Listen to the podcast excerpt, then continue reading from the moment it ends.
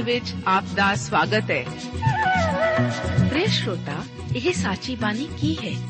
ਇਹ ਸਾਚੀ ਬਾਣੀ ਕਿਹਦੀ ਹੈ? ਹੋਰ ਇਹ ਸਾਨੂੰ ਕਿੱਥੇ ਮਿਲੂਗੀ? ਸ਼ਰੋਤਾ, ਇਹ ਸਾਚੀ ਬਾਣੀ ਦਾ ਸਾਡੇ ਜੀਵਨ 'ਚ ਕੀ ਲਾਭ ਹੈ? ਇਹਦਾ ਸਾਡੇ ਜੀਵਨ 'ਚ ਕੀ ਮੋਲ ਹੈ? ਇਹ ਸਾਰੇ ਪ੍ਰਸ਼ਨਾਂ ਦਾ ਉੱਤਰ ਸਾਨੂੰ ਇੱਕੋ ਹੀ ਜਗ੍ਹਾ 'ਚ ਲੱਭ ਸਕਦਾ ਹੈ।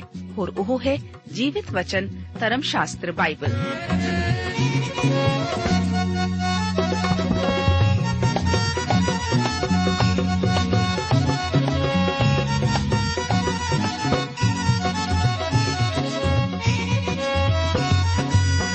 ਧਰਮ ਸ਼ਾਸਤਰ ਬਾਈਬਲ।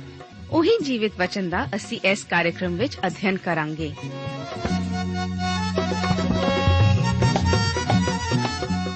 ਤੇ ਹੁਣ ਪਵਿੱਤਰ ਸ਼ਾਸਤਰ ਬਾਈਬਲ ਦਾ ਅਧਿਐਨ ਸ਼ੁਰੂ ਕਰਨ ਤੋਂ ਪਹਿਲਾਂ, ਆਈਏ ਅਸੀਂ ਆਪਣੇ ਮਨਾਂ ਨੂੰ ਤਿਆਰ ਕਰੀਏ ਇਸ ਭਜਨ ਦੁਆਰਾ।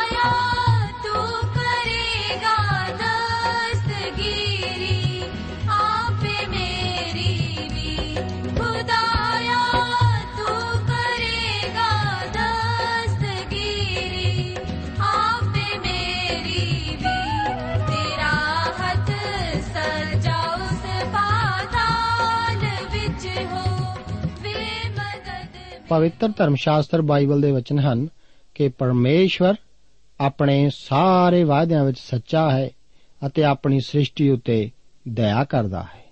ਪਿਆਰੇ ਅਜ਼ੀਜ਼ੋ, ਮੈਂ ਅੱਜ ਦੇ ਇਸ ਬਾਈਬਲ ਅਧਿਨ ਪ੍ਰੋਗਰਾਮ ਵਿੱਚ ਰਸੂਲਾਂ ਦੇ ਕਰਤੱਵ ਦੀ ਪੋਥੀ ਉਸ ਦਾ 5 ਅਧਿਆਏ ਦਾ ਅਧਿਨ ਕਰਨ ਲਈ ਆਪ ਦਾ ਸਵਾਗਤ ਕਰਦਾ ਹਾਂ। ਮੈਂ ਪਿਛਲੇ ਅਧਿਆਏ ਵਿੱਚ ਅਤੇ ਪਿਛਲੇ ਪ੍ਰੋਗਰਾਮ ਵਿੱਚ ਕਲੀਸਿਆ ਉਤੇ ਪਹਿਲੇ ਅਤਿਆਚਾਰ ਅਤੇ ਪਵਿੱਤਰ ਆਤਮਾ ਦੀ ਸ਼ਕਤੀ ਦੇ ਵਿਸ਼ੇ ਦੱਸ ਰਿਹਾ ਸੀ। ਹੁਣ ਇਸ ਪੰਜਵੇਂ ਅਧਿਆਏ ਵਿੱਚ ਮੈਂ ਆਪ ਨੂੰ ਹਨਾਨੀਆਂ ਅਤੇ ਸਫੀਰਾ ਦੀ ਮੌਤ ਅਤੇ ਕਲੀਸਿਆ ਉਤੇ ਅਤਿਆਚਾਰ ਦੇ ਦੂਜੇ ਦੌਰ ਬਾਰੇ ਦੱਸਣ ਜਾ ਰਿਹਾ ਹਾਂ। ਅਸੀਂ ਜਦੋਂ ਪੰਜਵੇਂ ਅਧਿਆਏ ਵਿੱਚ ਆਉਂਦੇ ਹਾਂ, ਤਾਂ ਲਗਾਤਾਰ ਪਾਤਰਸ ਦੇ ਉਪਦੇਸ਼ ਦਾ ਪ੍ਰਭਾਵ ਦੇਖਦੇ ਹਾਂ। ਇਸ ਵਿੱਚ ਅਸੀਂ ਦੇਖਦੇ ਹਾਂ ਕਿ ਪਹਿਲੀ ਵਾਰ ਕਲੀਸਿਆ ਦੇ ਵਿਸ਼ਵਾਸੀ ਆਪਣੇ ਵਿਸ਼ਵਾਸ ਨੂੰ ਤਿਆਗਦੇ ਹਨ ਜਿਸ ਦੇ ਕਾਰਨ ਹਨਾਨੀਆਂ ਅਤੇ ਸਫੀਰਾ ਦੀ ਮੌਤ ਹੋਈ, ਜਿਹੜੇ ਕਿ ਵਿਸ਼ਵਾਸੀ ਸਨ, ਪਰ ਮੁੱਢਲੀ ਕਲੀਸਿਆ ਦੇ ਉੱਚੇ ਆਤਮਿਕ ਆਧਾਰੇ ਅਨੁਸਾਰ ਨਹੀਂ ਸੀ ਜਾ ਰਹੇ। ਚਾਰ ਅਧਿਆਏ ਦੇ ਅੰਤ ਵਿੱਚ ਅਸੀਂ ਬਰਨਾਵਾਸ ਨਾਂ ਦੇ ਮਨੁੱਖ ਨੂੰ ਦੇਖਿਆ ਸੀ। ਉਸ ਨੂੰ ਪੰਜ ਅਧਿਆਏ ਵਿੱਚ ਅਸੀਂ ਫੇਰ ਵੇਖਾਂਗੇ। ਉਹ ਸ਼ੁਰੂ ਦੀ ਕਲੀਸਿਆ ਵਿੱਚ ਅਦਭੁਤ ਸੰਤ ਅਤੇ ਪਰਮੇਸ਼ਵਰ ਦਾ ਸੱਚਾ ਮਨੁੱਖ ਸੀ। ਜਦੋਂ ਪੌਲਸ ਗਲਾਤੀਆਂ ਦੇ ਮੁਸ਼ਕਲ ਇਲਾਕੇ ਵਿੱਚ ਸੇਵਾ ਲਈ ਗਿਆ, ਤਾਂ ਬਰਨਾਵਾਸ ਉਸ ਦਾ ਪਹਿਲਾ ਮਿਸ਼ਨਰੀ ਸਹਿਯੋਗੀ ਸੀ ਅਤੇ ਪਰਮੇਸ਼ਵਰ ਦੀ ਅਦਭੁਤ ਕਿਰਪਾ ਉਹਨਾਂ ਦੀ ਸੇਵਾ ਉੱਤੇ ਹੋਈ। ਬਰਨਾਵਾਸ ਨੇ ਪੂਰੀ ਤਰ੍ਹਾਂ ਨਾਲ ਕੁਝ ਧਨ ਕਲੀਸਿਆ ਨੂੰ ਦਿੱਤਾ। ਉਸ ਨੇ ਇਹ ਇੱਕ ਬਹੁਤ ਚੰਗਾ ਸਹਿਯੋਗ ਦਿੱਤਾ ਸੀ ਅਤੇ ਹਰ ਕੋਈ ਇਸ ਦੇ ਵਿਸ਼ੇ ਗੱਲਾਂ ਕਰਦਾ ਸੀ। ਮੈਂ ਸੋਚਦਾ ਹਾਂ ਉਸ ਦੇ ਖੁੱਲੇ ਦਿਲ ਕਾਰਨ ਉਸ ਦੀ ਕਾਫੀ ਮਸ਼ਹੂਰੀ ਹੋਈ ਹੋਵੇਗੀ। ਇਸ ਗੱਲ ਨੂੰ ਧਿਆਨ ਵਿੱਚ ਰੱਖੋ ਕਿ ਸ਼ੁਰੂ ਦੀ ਕਲੀਸਿਆ ਵਿੱਚ ਉਹਨਾਂ ਦਾ ਸਾਰਾ ਕੁਝ ਸਾਂਝਾ ਸੀ। ਇਹ ਉਹਨਾਂ ਦੇ ਉੱਚੇ ਆਤਮਿਕਤਾ ਨੂੰ ਦਰਸਾਉਂਦਾ ਹੈ ਕਿ ਉਹ ਇਹ ਸਭ ਕੁਝ ਕਰਦੇ ਸਨ। ਹੁਣ ਉਹਨਾਂ ਵਿੱਚ ਪਹਿਲਾ ਵਿਸ਼ਵਾਸ ਦਾ ਤਿਆਗ ਆਉਂਦਾ ਹੈ। ਉਹਨਾਂ ਦੇ ਅੰਦਰ ਬੁਰੀਾਈ ਦੇ ਕਾਰਨ ਸਾਰੀਆਂ ਚੀਜ਼ਾਂ ਸਾਂਝੀਆਂ ਰੱਖਣ ਦਾ ਸਿਲਸਿਲਾ ਜਾਰੀ ਨਹੀਂ ਰਹਿ ਸਕਿਆ। ਆਓ, ਅਸੀਂ ਪਹਿਲੀ ਆਇਤ ਨੂੰ ਪੜ੍ਹਦੇ ਹਾਂ ਤਾਂ ਹਨਾਨੀਆ ਨਾਮੇ ਇੱਕ ਮਨੁੱਖ ਨੇ ਆਪਣੀ ਤੀਵੀਂ ਸਫੀਰਾ ਨਾਲ ਰਲ ਕੇ ਮਿਲਖ ਵੇਚੀ। ਇਹ ਸਪਸ਼ਟ ਹੈ ਕਿ ਉਹ ਬਰਨਵਾਸ ਦੀ ਨਕਲ ਕਰ ਰਹੇ ਸਨ। ਉਹਨਾਂ ਦੇਖਿਆ ਕਿ ਉਸਨੇ ਖਾਸ ਨਾਮ ਕਮਾਇਆ ਅਤੇ ਇਹ ਚੰਗਾ ਹੋਵੇਗਾ ਜੇਕਰ ਅਸੀਂ ਵੀ ਉਸ ਤਰ੍ਹਾਂ ਦਾ ਨਾਮ ਕਮਾਈਏ। ਉਹ ਅਜਿਹਾ ਚਾਹੁੰਦੇ ਸੀ। ਮੈਂ ਇਹ ਜਾਣਦਾ ਹਾਂ ਕਿ ਕਲੀਸਿਆ ਵਿੱਚ ਕਈ ਦਾਨ ਦਿਖਾ ਕੇ ਦਿੰਦੇ ਹਨ। ਤਾਂ ਜੋ ਹੋਰ ਜਾਣਨ ਕਿ ਉਹਨਾਂ ਨੇ ਦਾਨ ਦਿੱਤਾ ਹੈ। ਤੁਸੀਂ ਵੇਖੋ, ਅਸੀਂ ਵੀ ਮਨੁੱਖ ਦਾ ਸੁਭਾਅ ਹੰਕਾਰ ਨਾਲ ਭਰਿਆ ਹੋਇਆ ਵੇਖਦੇ ਹਾਂ ਅਤੇ ਇਹ ਹਨਾਨੀਆਂ ਅਤੇ ਸਫੀਰਾ ਦੀ ਸਥਿਤੀ ਸੀ। ਮੇਰੇ ਅਜ਼ੀਜ਼, ਇਸ ਗੱਲ ਵਿੱਚ ਕੁਝ ਵੀ ਗਲਤ ਨਹੀਂ ਸੀ ਕਿ ਉਹਨਾਂ ਨੇ ਉਸ ਧਨ ਦਾ ਕੁਝ ਹਿੱਸਾ ਆਪਣੇ ਕੋਲ ਆਪਣੇ ਲਈ ਰੱਖ ਲਿਆ। ਉਹਨਾਂ ਨੂੰ ਅਜਿਹਾ ਕਰਨ ਦਾ ਅਧਿਕਾਰ ਸੀ। ਇਹ ਸਾਰੀ ਜਾਇਦਾਦ ਉਹਨਾਂ ਦੀ ਸੀ ਅਤੇ ਉਹ ਉਹਨਾਂ ਦਾ ਜੋ ਕੁਝ ਵੀ ਚਾਹੁੰਦੇ ਸਨ ਕਰ ਸਕਦੇ ਸੀ। ਅਸੀਂ ਅੱਜ ਕਲੀਸਿਆ ਵਿੱਚ ਪਰਮੇਸ਼ਵਰ ਦੀ ਕਿਰਪਾ ਦੇ ਅਧੀਨ ਹਾਂ। ਸਾਡੇ ਉੱਤੇ ਕਿਸੇ ਦਾ ਦਬਾਅ ਨਹੀਂ ਕਿ ਅਸੀਂ ਐਨਾ ਹੀ ਦੇਣਾ ਹੈ। ਕੋਈ ਸ਼ਾਇਦ ਇਹ ਕਹੇ ਕਿ ਸਾਨੂੰ ਦਸੌਂਦ ਦੇਣਾ ਚਾਹੀਦਾ ਹੈ। ਸ਼ੁਰੂ ਦੀ ਕਲੀਸਿਆ ਵਿੱਚ ਉਹ ਸਭ ਕੁਝ ਦੇ ਰਹੇ ਸਨ ਜੋ ਜੋ ਉਹਨਾਂ ਕੋਲ ਸੀ। ਹਨਾਨੀਆ ਤੇ ਸਫੀਰਾ ਨੇ ਸਾਰਾ ਨਹੀਂ ਦਿੱਤਾ, ਪਰ ਕੁਝ ਆਪਣੇ ਕੋਲ ਰੱਖ ਲਿਆ ਅਤੇ ਅਜਿਹਾ ਕਰਨਾ ਉਹਨਾਂ ਦਾ ਹੱਕ ਸੀ। ਉਹਨਾਂ ਦੀ ਸਮੱਸਿਆ ਉਹਨਾਂ ਦਾ ਪਾਪ ਸੀ। ਉਹਨਾਂ ਨੇ ਇਸ ਦੇ ਵਿਸ਼ੇ ਵਿੱਚ ਝੂਠ ਬੋਲਿਆ। ਉਹਨਾਂ ਨੇ ਕਿਹਾ, ਉਹ ਸਭ ਕੁਝ ਦੇ ਰਹੇ ਹਨ, ਜਦੋਂ ਕਿ ਉਹਨਾਂ ਨੇ ਕੁਝ ਹਿੱਸਾ ਆਪਣੇ ਲਈ ਰੱਖ ਲਿਆ ਸੀ। ਮੈਨੂੰ ਇਹ ਚੰਗਾ ਨਹੀਂ ਲੱਗਦਾ ਜਦੋਂ ਕਲੀਸਿਆ ਵਿੱਚ ਲੋਕੀ ਯੀਸ਼ੂ ਨੂੰ ਮੈਂ ਸਭ ਕੁਝ ਦਿੰਦਾ ਭਜਨ ਗਾਉਂਦੇ ਹਨ। ਅਸਲ ਵਿੱਚ ਇਹ ਗਾਉਣ ਵਾਲਿਆਂ ਨੂੰ ਝੂਠਾ ਠਹਿਰਾਉਂਦਾ ਹੈ। ਸਾਨੂੰ ਆਪਣੇ ਭਜਨਾਂ ਵਿੱਚ ਵੀ ਜਿਹੜੇ ਅਸੀਂ ਗਾਉਂਦੇ ਹਾਂ ਸੁਚੇਤ ਰਹਿਣਾ ਚਾਹੀਦਾ ਹੈ। ਪਰਮੇਸ਼ਵਰ ਦੇ ਸਾਹਮਣੇ ਕੀਤੇ ਕਿਸੇ ਵਾਅਦੇ ਨੂੰ ਹਲਕਾ ਕਰਕੇ ਨਹੀਂ ਲੈਣਾ ਚਾਹੀਦਾ। ਹਨਾਨੀਆਂ ਅਤੇ ਸਫੀਰਾ ਨੇ ਕਿਹਾ ਕਿ ਉਹਨਾਂ ਸਭ ਕੁਝ, ਜੋ ਕੁਝ ਵੀ ਉਹਨਾਂ ਕੋਲ ਸੀ ਦੇ ਦਿੱਤਾ, ਪਰ ਉਹ ਇਸ ਵਿਸ਼ੇ ਵਿੱਚ ਝੂਠ ਬੋਲ ਰਹੇ ਸਨ। ਇਸ ਮਨੁੱਖ ਅਤੇ ਉਸ ਦੀ ਪਤਨੀ ਦਾ ਪਾਪ ਇਹ ਸੀ ਕਿ ਇਹਨਾਂ ਨੇ ਝੂਠ ਬੋਲਿਆ ਸੀ।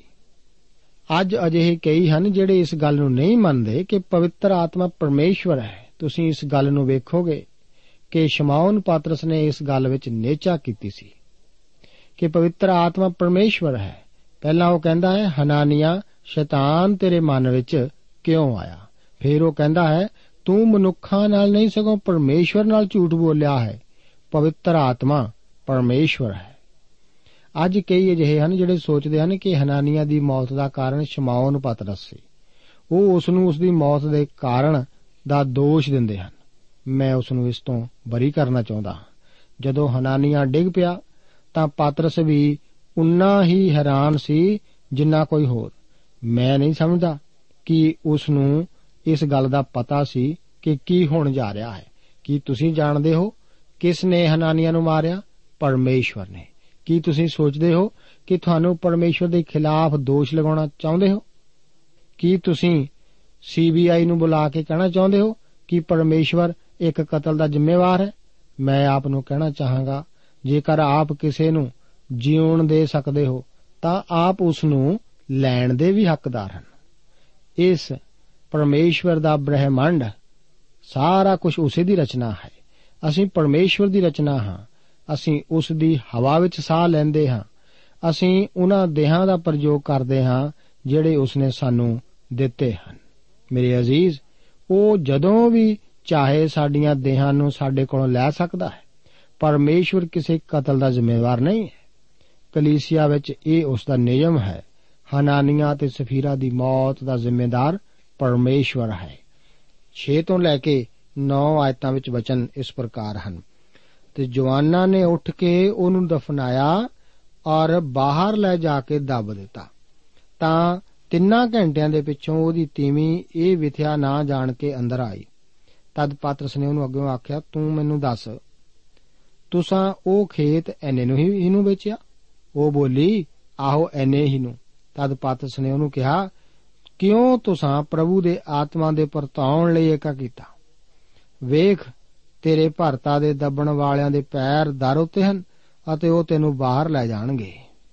ਅਸੀਂ ਦੇਖਦੇ ਹਾਂ। ਇੱਥੇ ਦੋ ਗੱਲਾਂ ਨੇ, ਜਿਨ੍ਹਾਂ ਦੇ ਨਾਲ ਸਾਨੂੰ ਹੈਰਾਨੀ ਹੁੰਦੀ ਹੈ। ਸ਼ਮਾਉਨ ਪਤਰਸ, ਜਾਣਦਾ ਸੀ ਕਿ ਸਫੀਰਾ ਨੂੰ ਕੀ ਹੋਵੇਗਾ। ਉਹ ਹਨਾਨੀਆਂ ਦੇ ਵਿਸ਼ੇ ਨਹੀਂ ਜਾਣਦਾ ਸੀ ਕਿ ਕੀ ਕੋਈ ਹੋਵੇਗਾ, ਪਰ ਉਹ ਜਾਣਦਾ ਸੀ ਕਿ ਇਸ ਤੀਮੀ ਨੂੰ ਕੀ ਹੋਵੇਗਾ। ਅੱਗੇ 10 ਅਤੇ 11 ਆਇਤਾਂ ਵਿੱਚ ਪਰਮੇਸ਼ਰ ਦੇ ਬਚਨ ਹਨ, ਉਹ ਉਸੇ ਵੇਲੇ ਉਸ ਦੇ ਪੈਰਾਂ ਕੋਲ ਡਿੱਗ ਪਈ ਅਤੇ ਪ੍ਰਾਣ ਛੱਡ ਦਿੱਤੇ। ਤਦ ਉਹਨਾਂ ਜਵਾਨਾਂ ਨੇ ਅੰਦਰ ਆ ਕੇ ਉਹਨੂੰ ਮੋਈ ਵੇਖਿਆ ਤੇ ਬਾਹਰ ਲੈ ਜਾ ਕੇ ਉਹਦੇ ਭਾਰਤਾ ਦੇ ਕੋਲ ਦੱਬ ਦਿੱਤਾ। ਤਾਂ ਸਾਰੀ ਕਲੀਸਿਆ ਅਤੇ ਜਿਨ੍ਹਾਂ ਇਹ ਗੱਲਾਂ ਸੁਣੀਆਂ, ਉਹਨਾਂ ਸਭਨਾਂ ਨੂੰ ਵੱਡਾ ਡਰ ਲੱਗਾ। ਇੱਥੇ ਦੋ ਗੱਲਾਂ ਨੇ ਜਿਨ੍ਹਾਂ ਤੋਂ ਸਾਨੂੰ ਹੈਰਾਨੀ ਹੁੰਦੀ ਹੈ। ਪਹਿਲਾ ਝੂਠ, ਜਿਸ ਦੇ ਕਾਰਨ ਦੋ ਜਿਉਂਦੇ ਸ਼ੁਰੂ ਦੀ ਕਲੀਸਿਆ ਵਿੱਚ ਜਿਉਂਦੇ ਨਾ ਰਹਿ ਸਕੇ। ਉਸ ਸਮੇਂ ਦੀ ਕਲੀਸਿਆ ਵਿੱਚ ਪਵਿੱਤਰਤਾ ਭਰਿਆ ਜਿਉਂ ਸੀ। ਹਨਾਨੀਆਂ ਅਤੇ ਸਫੀਰਾ ਵਿਸ਼ਵਾਸੀਆਂ ਦੀ ਕਲੀਸਿਆ ਵਿੱਚੋਂ ਪਵਿੱਤਰ ਆਤਮਾ ਨੂੰ ਝੂਠ ਬੋਲਣ ਕਾਰਨ ਹਟਾਏ ਗਏ। ਉਹਨਾਂ ਦੇ ਮਰਨ ਦਾ ਕਾਰਨ ਪਾਪ ਸੀ, ਕਿਉਂਕਿ ਲਿਖਿਆ ਹੈ ਜੋ ਕੋਈ ਆਪਣੇ ਭਰਾ ਨੂੰ ਅਜਿਹਾ ਪਾਪ ਕਰਦਾ ਵੇਖੇ, ਜੋ ਮੌਤ ਦਾ ਕਾਰਨ ਨਹੀਂ, ਤਾਂ ਉਹ ਮੰਗੇ ਅਤੇ ਪਰਮੇਸ਼ਰ ਉਹਨੂੰ ਜੀਵਨ ਦੇਵੇਗਾ। ਅਰਥਾਤ ਉਹਨਾਂ ਲਈ ਜਿਹੜੇ ਇਹੋ ਜਿਹੇ ਪਾਪ ਕਰਦੇ ਹਨ ਜੋ ਮੌਤ ਦਾ ਕਾਰਨ ਨਹੀਂ। ਇਹੋ ਜਿਹਾ ਇੱਕ ਪਾਪ ਹੈ ਜਿਹੜਾ ਮੌਤ ਦਾ ਕਾਰਨ ਹੈ। ਉਹਦੇ ਵਿਖੇ ਮੈਂ ਨਹੀਂ ਆਖਦਾ, ਭਈ ਤੁਸੀਂ ਬੇਨਤੀ ਕਰੇ। ਹਨਾਨੀਆਂ ਅਤੇ ਸਫੀਰਾ ਦਾ ਅਜਿਹਾ ਪਾਪ ਸੀ ਜਿਹੜਾ ਮੌਤ ਦਾ ਕਾਰਨ ਸੀ। ਇਸ ਤਰ੍ਹਾਂ ਦਾ ਪਾਪ ਸ਼ੁਰੂ ਦੀ ਕਲੀਸਿਆ ਵਿੱਚ ਨਹੀਂ ਰਹਿ ਸਕਦਾ ਸੀ। ਉੱਥੇ ਕਲੀਸਿਆ ਵਿੱਚ ਬੇਮੁਖਤਾ ਸੀ।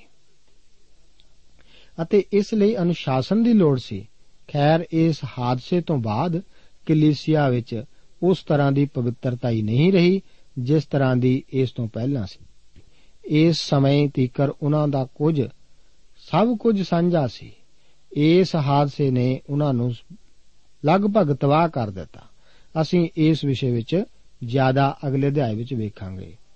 ਵਚਨ 'ਚ ਲਿਖਿਆ ਹੈ, ਤਾਂ ਸਾਰੀ ਕਲੀਸਿਆ ਤੇ ਜਿਨ੍ਹਾਂ ਇਹ ਗੱਲਾਂ ਸੁਣੀਆਂ, ਉਹਨਾਂ ਸਭਨਾਂ ਨੂੰ ਵੱਡਾ ਡਰ ਲੱਗਾ।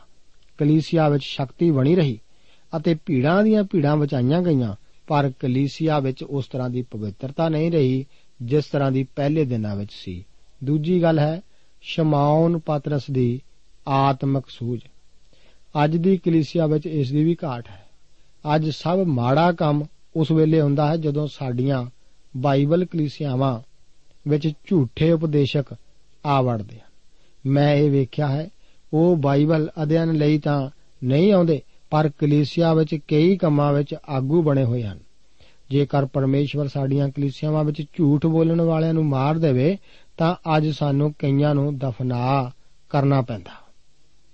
ਕਲੀਸਿਆਵਾਂ ਦੇ ਆਗੂ ਜ਼ਮੀਨਾਂ ਦਾ ਕੰਮ ਦੇਖ ਰਹੇ ਹੁੰਦੇ। ਆਓ 12 ਤੋਂ ਲੈ ਕੇ 14 ਆਇਤਾਂ ਨੂੰ ਅੱਗੇ ਪੜ੍ਹਦੇ ਹਾਂ।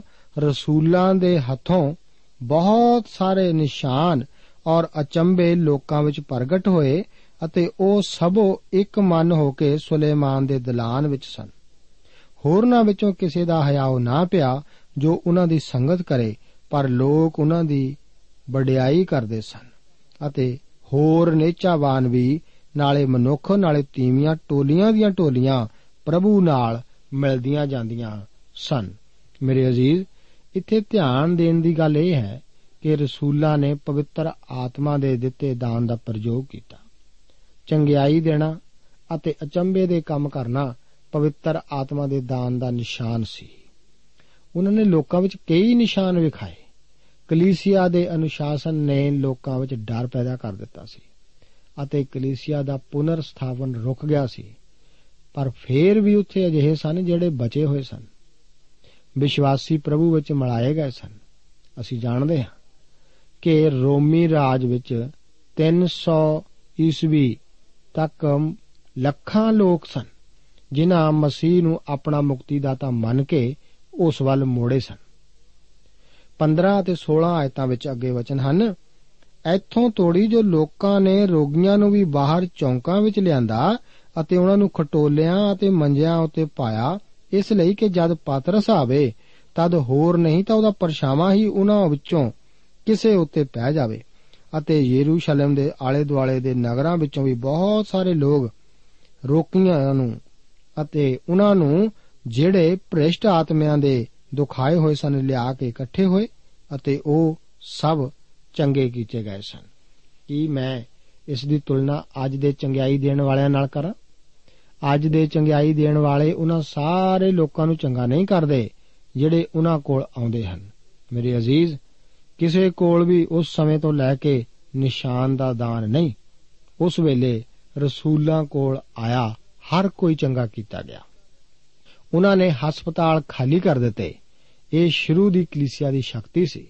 ਸਾਨੂੰ ਇਸ ਗੱਲ ਨੂੰ ਧਿਆਨ ਵਿੱਚ ਰੱਖਣ ਦੀ ਲੋੜ ਹੈ ਕਿ ਉਸ ਵੇਲੇ ਤੀਕਰ ਇਸੇ ਲਿਖਤ ਰੂਪ ਵਿੱਚ ਨਵਾਂ ਨੇਮ ਨਹੀਂ ਸੀ। ਕਲੀਸਿਆ ਮਸੀਹ ਯੀਸ਼ੂ ਉੱਤੇ ਬਣਾਈ ਗਈ ਹੈ। ਉਹ ਖੁੰਝੇ ਦਾ ਪੱਥਰ ਹੈ ਅਤੇ ਰਸੂਲ ਮਸੀਹ ਦੀ ਸਾਖੀ ਸਨ। ਉਹਨਾਂ ਨੂੰ ਨਿਸ਼ਾਨ ਦਾ ਦਾ ਦਾਨ ਇਸ ਲਈ ਦਿੱਤਾ ਗਿਆ ਸੀ ਤਾਂ ਉਹ ਪਰਮੇਸ਼ਵਰ ਦੀ ਸਮਰੱਥਾ ਨਾਲ ਸਚਾਈ ਨੂੰ ਦੱਸ ਸਕਣ। ਅੱਜ ਸਾਡੇ ਕੋਲ ਸਾਡੀ ਸਮਰੱਥਾ ਲਈ ਨਵਾਂ ਨੇਮ ਹੈ। ਅਸੀਂ ਦੇਖ ਚੁੱਕੇ ਹਾਂ ਕਿ ਸ਼ੁਰੂ ਦੀ ਕਲੀਸਿਆ ਵਿੱਚ ਅਨੁਸ਼ਾਸਨ ਸੀ। ਹੁਣ ਅਸੀਂ ਦੇਖਦੇ ਹਾਂ ਕਿ ਉਹਨਾਂ ਨੂੰ ਬਾਹਰੋਂ ਸਤਾਇਆ ਜਾਂਦਾ ਸੀ। ਜਦੋਂ ਵੀ ਰਸੂਲਾਂ ਨੇ ਪਵਿੱਤਰ ਆਤਮਾ ਦੇ ਦਾਨ ਦਾ ਪ੍ਰਯੋਗ ਕੀਤਾ, ਉਸ ਦੀ ਕੋਈ ਨਾ ਕੋਈ ਪ੍ਰਤੀਕਿਰਿਆ ਹੋਈ। 17 ਅਤੇ 18 ਆਇਤਾਂ ਵਿੱਚ ਅੱਗੇ ਵਚਨ ਇਸ ਪ੍ਰਕਾਰ ਹਨ।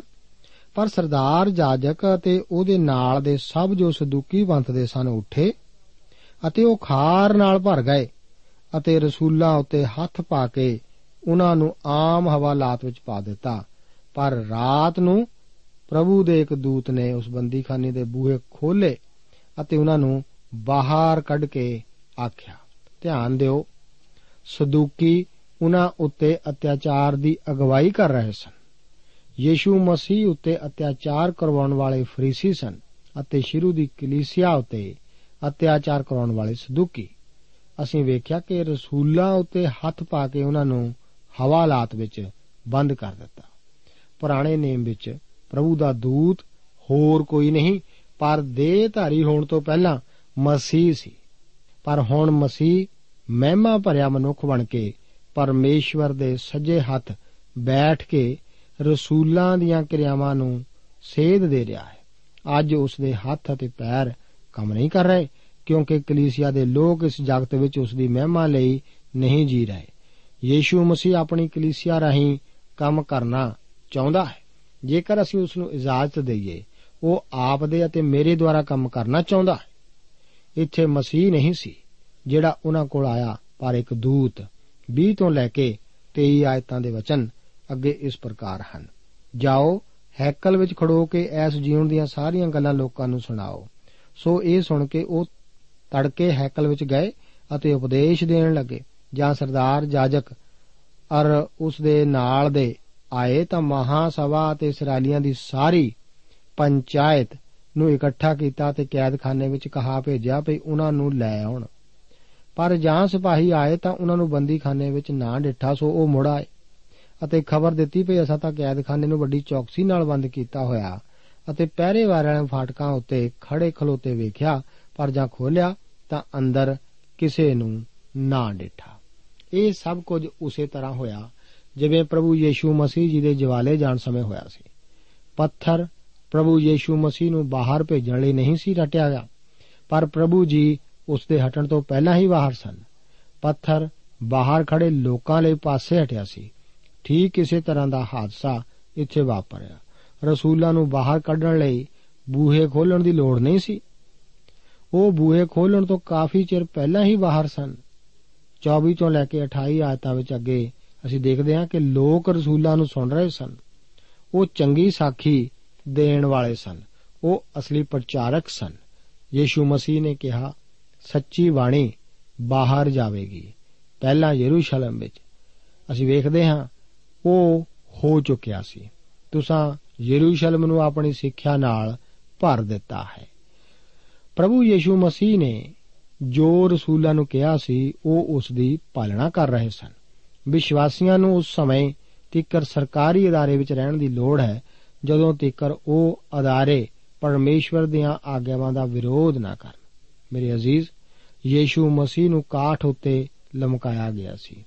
ਇਹ ਕੋਈ ਪੱਧਰੀ ਸੁੰਦਰ ਲੱਕੜ ਦੀ ਸਲੀਬ ਨਹੀਂ ਸੀ, ਜਿਸ ਤਰ੍ਹਾਂ ਅੱਜ ਅਸੀਂ ਤਸਵੀਰਾਂ ਵਿੱਚ ਵੇਖਦੇ ਹਾਂ। ਇਹ ਕਾਠ ਸੀ।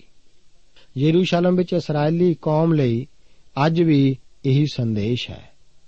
ਗਮੈਲੀਅਲ ਮਹਾਸਭਾ ਵਿੱਚ ਗੱਲ ਕਰਕੇ ਰਸੂਲਾਂ ਨੂੰ ਛਡਾਉਣਾ ਚਾਹੁੰਦਾ ਸੀ। ਗਮਲੀਏਲ ਲੋਕਾਂ ਵਿੱਚ ਮਸ਼ਹੂਰ ਅਤੇ ਪਤਵੰਤਾ ਮਨੁੱਖ ਸੀ। ਇਹ ਪੌਲਸ ਰਸੂਲ ਦਾ ਅਧਿਆਪਕ ਸੀ। ਉਹ ਇੱਕ ਚੰਗੀ ਸਲਾਹ ਦੇ ਰਿਹਾ ਸੀ। ਗਮਲੀਏਲ ਨੇ ਉਹਨਾਂ ਨੂੰ ਉਹਨਾਂ ਮਨੁੱਖਾਂ ਦੇ ਉਦਾਹਰਣ ਦਿੱਤੇ, ਜਿਨ੍ਹਾਂ ਨੇ ਲਹਿਰਾਂ ਚਲਾਈਆਂ, ਪਰ ਬਾਅਦ ਵਿੱਚ ਛਿੰਨ ਭਿੰਨ ਹੋ ਗਏ ਸਨ। ਹੁਣ ਉਹ ਉਹਨਾਂ ਨੂੰ ਸਲਾਹ ਦਿੰਦਾ ਹੈ ਕਿ ਅਜਿਹਾ ਹੀ ਯੀਸ਼ੂ ਦੇ ਚੇਲਿਆਂ ਨਾਲ ਹੋਵੇਗਾ। ਅੱਗੇ ਅਸੀਂ ਪਰਮੇਸ਼ਰ ਦੇ ਵਚਨ ਵਿੱਚ 40 ਆਇਤ ਤੋਂ ਅੱਗੇ ਪੜ੍ਹਦੇ ਹਾਂ। ਉਹਨਾਂ ਨੇ ਉਹਦੀ ਮੰਨ ਲਈ ਔਰ ਜਾਂ ਰਸੂਲਾਂ ਨੂੰ ਕੋਲ ਸੱਦਿਆ ਤਾਂ ਮਾਰ ਕੁੱਟ ਕੇ ਉਹਨਾਂ ਨੂੰ ਤਕੀਦ ਕੀਤੀ। ਜੋ ਯੀਸ਼ੂ ਦੇ ਨਾਮ ਦਾ ਚਰਚਾ ਫੇਰ ਨਾ ਕਰਨਾ, ਫੇਰ ਉਹਨਾਂ ਨੂੰ ਛੱਡ ਦਿੱਤਾ।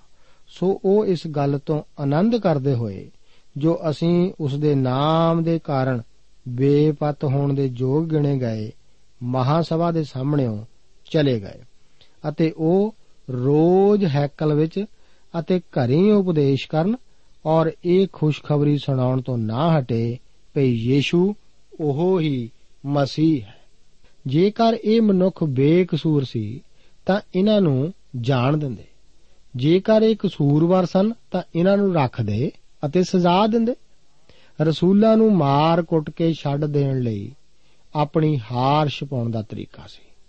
ਉਹਨਾਂ ਨੂੰ ਚਾਹੀਦਾ ਸੀ ਕਿ ਉਹ ਗਮਲੀਅਲ ਨੂੰ ਹੋਰ ਵੀ ਧਿਆਨ ਨਾਲ ਸੁਣਦੇ। ਅੱਜ ਵੀ ਇਹਨਾਂ ਗੱਲਾਂ ਵਿੱਚ ਕੋਈ ਭਿੰਨਤਾ ਨਹੀਂ ਹੈ। ਇਹ ਰਸੂਲ ਅਦਭੁਤ ਮਨੁੱਖ ਸਨ। ਉਹ ਆਨੰਦ ਮਨਾ ਰਹੇ ਸਨ ਕਿ ਉਹ ਯੀਸ਼ੂ ਮਸੀਹ ਦੇ ਨਾਮ ਦੇ ਕਾਰਨ ਬੇਪਤ ਹੋਏ। ਉਹਨਾਂ ਖੁਸ਼ਖਬਰੀ ਸੁਣਾਉਣਾ ਅਤੇ ਸਿਖਾਉਣਾ ਜਾਰੀ ਰੱਖਿਆ। ਖੁਸ਼ਖਬਰੀ ਕੀ ਹੈ? ਇਹ ਇੱਕ ਸ਼ਖਸੀਅਤ ਹੈ। ਇਹ ਯੀਸ਼ੂ ਮਸੀਹ ਹੈ। ਕਿ ਆਪ ਕੋਲ ਉਹ ਹੈ? ਤੁਸੀਂ ਇਹ ਕਰੋ ਜਾਂ ਨਾ ਕਰੋ? ਤੁਸੀਂ ਉਸ ਦੇ ਉੱਤੇ ਨੇਚਾ ਕਰਦੇ ਹੋ ਜਾਂ ਨੇਚਾ ਨਹੀਂ ਕਰਦੇ? ਉਹ ਤੁਹਾਡਾ ਮੁਕਤੀਦਾਤਾ ਹੈ, ਜਾਂ ਤੁਹਾਡੇ ਕੋਲ ਮੁਕਤੀਦਾਤਾ ਨਹੀਂ ਹੈ। ਇਹ ਸੰਦੇਸ਼ ਹੈ। ਰਸੂਲਾਂ ਨੇ ਖੁਸ਼ਖਬਰੀ ਸੁਣਾਉਣੀ ਅਤੇ ਸਿਖਾਉਣਾ ਬੰਦ ਨਹੀਂ ਸੀ ਕੀਤਾ। ਕਿਉਂ? ਕਿਉਂਕਿ ਅਸੀਂ ਦੇਖਦੇ ਹਾਂ ਕਿ ਇਹ ਸਭ ਕੁਝ ਉਹਨਾਂ ਨੂੰ ਪਵਿੱਤਰ ਆਤਮਾ ਦੇ ਸਾਮਰਥ ਦੇ ਨਾਲ ਪਰਮੇਸ਼ਰ ਵੱਲੋਂ ਮਿਲਿਆ ਸੀ। ਇਸ ਰਸੂਲਾਂ ਦੇ ਕਰਤੱਵ ਦੀ ਪੋਥੀ ਦੇ ਇੱਕ ਅਧਿਆਏ ਦੀ 8 ਆਇਤ ਨੂੰ ਜੋ ਕਿ ਇਸ ਪੋਥੀ ਦੀ ਮੁੱਖ ਆਇਤ ਹੈ ਉਸ ਨੂੰ ਇੱਕ ਵਾਰ ਫਿਰ ਪੜ੍ਹਦੇ ਹਾਂ ਤੇ ਦੇਖਦੇ ਹਾਂ, ਪਰ ਜਾਂ ਪਵਿੱਤਰ ਆਤਮਾ ਤੁਹਾਡੇ ਉੱਤੇ ਆਵੇਗਾ, ਤਾਂ ਤੁਸੀਂ ਸ਼ਕਤੀ ਪਾਓਗੇ। ਅਤੇ ਯਰੂਸ਼ਲਮ ਔਰ ਸਾਰੇ ਯਹੂਦੀਆ ਅਤੇ ਸਾਮਰੀਆ ਵਿੱਚ ਸਗੋਂ ਧਰਤੀ ਦੇ ਬੰਨੇ ਤੀਕਰ ਮੇਰੇ ਗਵਾਹ ਹੋਵੋਗੇ। ਅਸੀਂ ਦੇਖਦੇ ਹਾਂ ਕਿ ਪਰਮੇਸ਼ਵਰ ਦਾ ਇਹ ਮਹਾਨ ਵਚਨ ਉਸ ਦੀ ਇਹ ਮਹਾਨ ਯੋਜਨਾ ਪਰਮੇਸ਼ਵਰ ਦੇ ਵਚਨਾਂ ਦੇ ਅਨੁਸਾਰ, ਉਸ ਦੇ ਵਾਅਦੇ ਦੇ ਅਨੁਸਾਰ ਉਸ ਨੇ ਆਪਣਾ ਆਤਮਾ ਭੇਜਿਆ। ਸ਼ਕਤੀ ਪਾਈ ਉਸ ਦੇ ਰਸੂਲਾਂ ਨੇ ਅਤੇ ਉਹ ਉਸ ਦੀ ਸੇਵਾ ਦੇ ਵਿੱਚ ਲੱਗੇ ਰਹੇ। ਅਸੀਂ ਦੇਖਦੇ ਹਾਂ ਕਿ ਕਿਸ ਤਰ੍ਹਾਂ ਯਰੂਸ਼ਲਮ ਦੇ ਵਿੱਚ ਪਰਮੇਸ਼ਵਰ ਦੇ ਵਚਨ ਦੀ ਖੁਸ਼ਖਬਰੀ ਦਾ ਪ੍ਰਚਾਰ ਹੋਇਆ ਅਤੇ ਕਿਸ ਤਰ੍ਹਾਂ ਇਹ ਵਧਦਾ ਗਿਆ। ਮੇਰੇ ਅਜ਼ੀਜ਼, ਆਪਣੇ ਅੰਦਰ ਝਾਤ ਮਾਰ ਕੇ ਕੀ ਆਪ ਕਿੱਥੇ ਹੋ? ਸਾਨੂੰ ਆਪਨੇ ਪਰਮੇਸ਼ਵਰ ਦੇ ਇਹਨਾਂ ਵਚਨਾਂ ਨੂੰ ਸੁਣ ਕੇ ਜ਼ਰੂਰ ਲਿਖਣਾ, ਕੀ ਆਪ ਉਸ ਦੇ ਵਿੱਚ ਬਣ ਗਏ ਹੋ? ਕੀ ਆਪ ਨੇ ਉਸ ਤੇ ਵਿਸ਼ਵਾਸ ਕਰਕੇ ਉਹਨਾਂ ਰਸੂਲਾਂ ਦੇ ਤਰ੍ਹਾਂ ਉਸ ਮਹਾਨ ਸ਼ਕਤੀ ਨੂੰ ਪਾ ਲਿਆ ਹੈ, ਜੋ ਉਸ ਉੱਤੇ ਵਿਸ਼ਵਾਸ ਕਰਨ ਨਾਲ ਮਿਲਦੀ ਹੈ? ਪ੍ਰਭੂ, ਆਪ ਨੂੰ ਅੱਜ ਦੇ ਇਹਨਾਂ ਵਚਨਾਂ ਨਾਲ ਅਸੀਸ ਦੇਵੇ। ਜੈ ਮਸੀਹ ਦੀ। ਦੋਸਤੋ, ਸਾਨੂੰ ਉਮੀਦ ਹੈ ਕਿ ਇਹ ਕਾਰਜਕ੍ਰਮ ਤੁਹਾਨੂੰ ਪਸੰਦ ਆਇਆ ਹੋਵੇਗਾ। ਤੇ ਇਹ ਕਾਰਜਕ੍ਰਮ ਸੁਣ ਕੇ ਤੁਹਾਨੂੰ ਬਰਕਤਾਂ ਮਿਲੀਆਂ ਹੋਣਗੀਆਂ। ਜੇ ਤੁਸੀਂ ਇਹ ਕਾਰਜਕ੍ਰਮ ਦੇ ਬਾਰੇ ਕੁਝ ਪੁੱਛਣਾ ਚਾਹੁੰਦੇ ਹੋ, ਤੇ ਸਾਨੂੰ ਇਸ ਪਤੇ ਤੇ ਲਿਖੋ। Program Sachi Bani, post box number 1715 sector 36 Chandigarh 160036 ਪਤਾ ਇੱਕ ਵਾਰ ਫੇਰ ਸੁਣ ਲਓ। Program Sachi Bani post box number 1715 sector 36 Chandigarh 160036 ਸਾਡਾ ਈਮੇਲ ਪਤਾ ਹੈ punjabi.ttb@twr.in ਪਤਾ ਇੱਕ ਵਾਰ ਫੇਰ ਸੁਣ ਲਓ punjabi.ttb@twr.in ਹੁਣ ਸਾਡੇ ਪ੍ਰੋਗਰਾਮ ਦਾ ਸਮੇਂ ਸਮਾਪਤ ਹੁੰਦਾ ਹੈ ਉਮੀਦ ਹੈ ਅਗਲੇ ਪ੍ਰੋਗਰਾਮ ਵਿੱਚ ਤੁਹਾਡੇ ਨਾਲ ਫੇਰ ਪੇਂਟ ਹੋਏਗੀ। ਰੱਬ ਤੁਹਾਨੂੰ ਬਰਕਤ ਦੇ।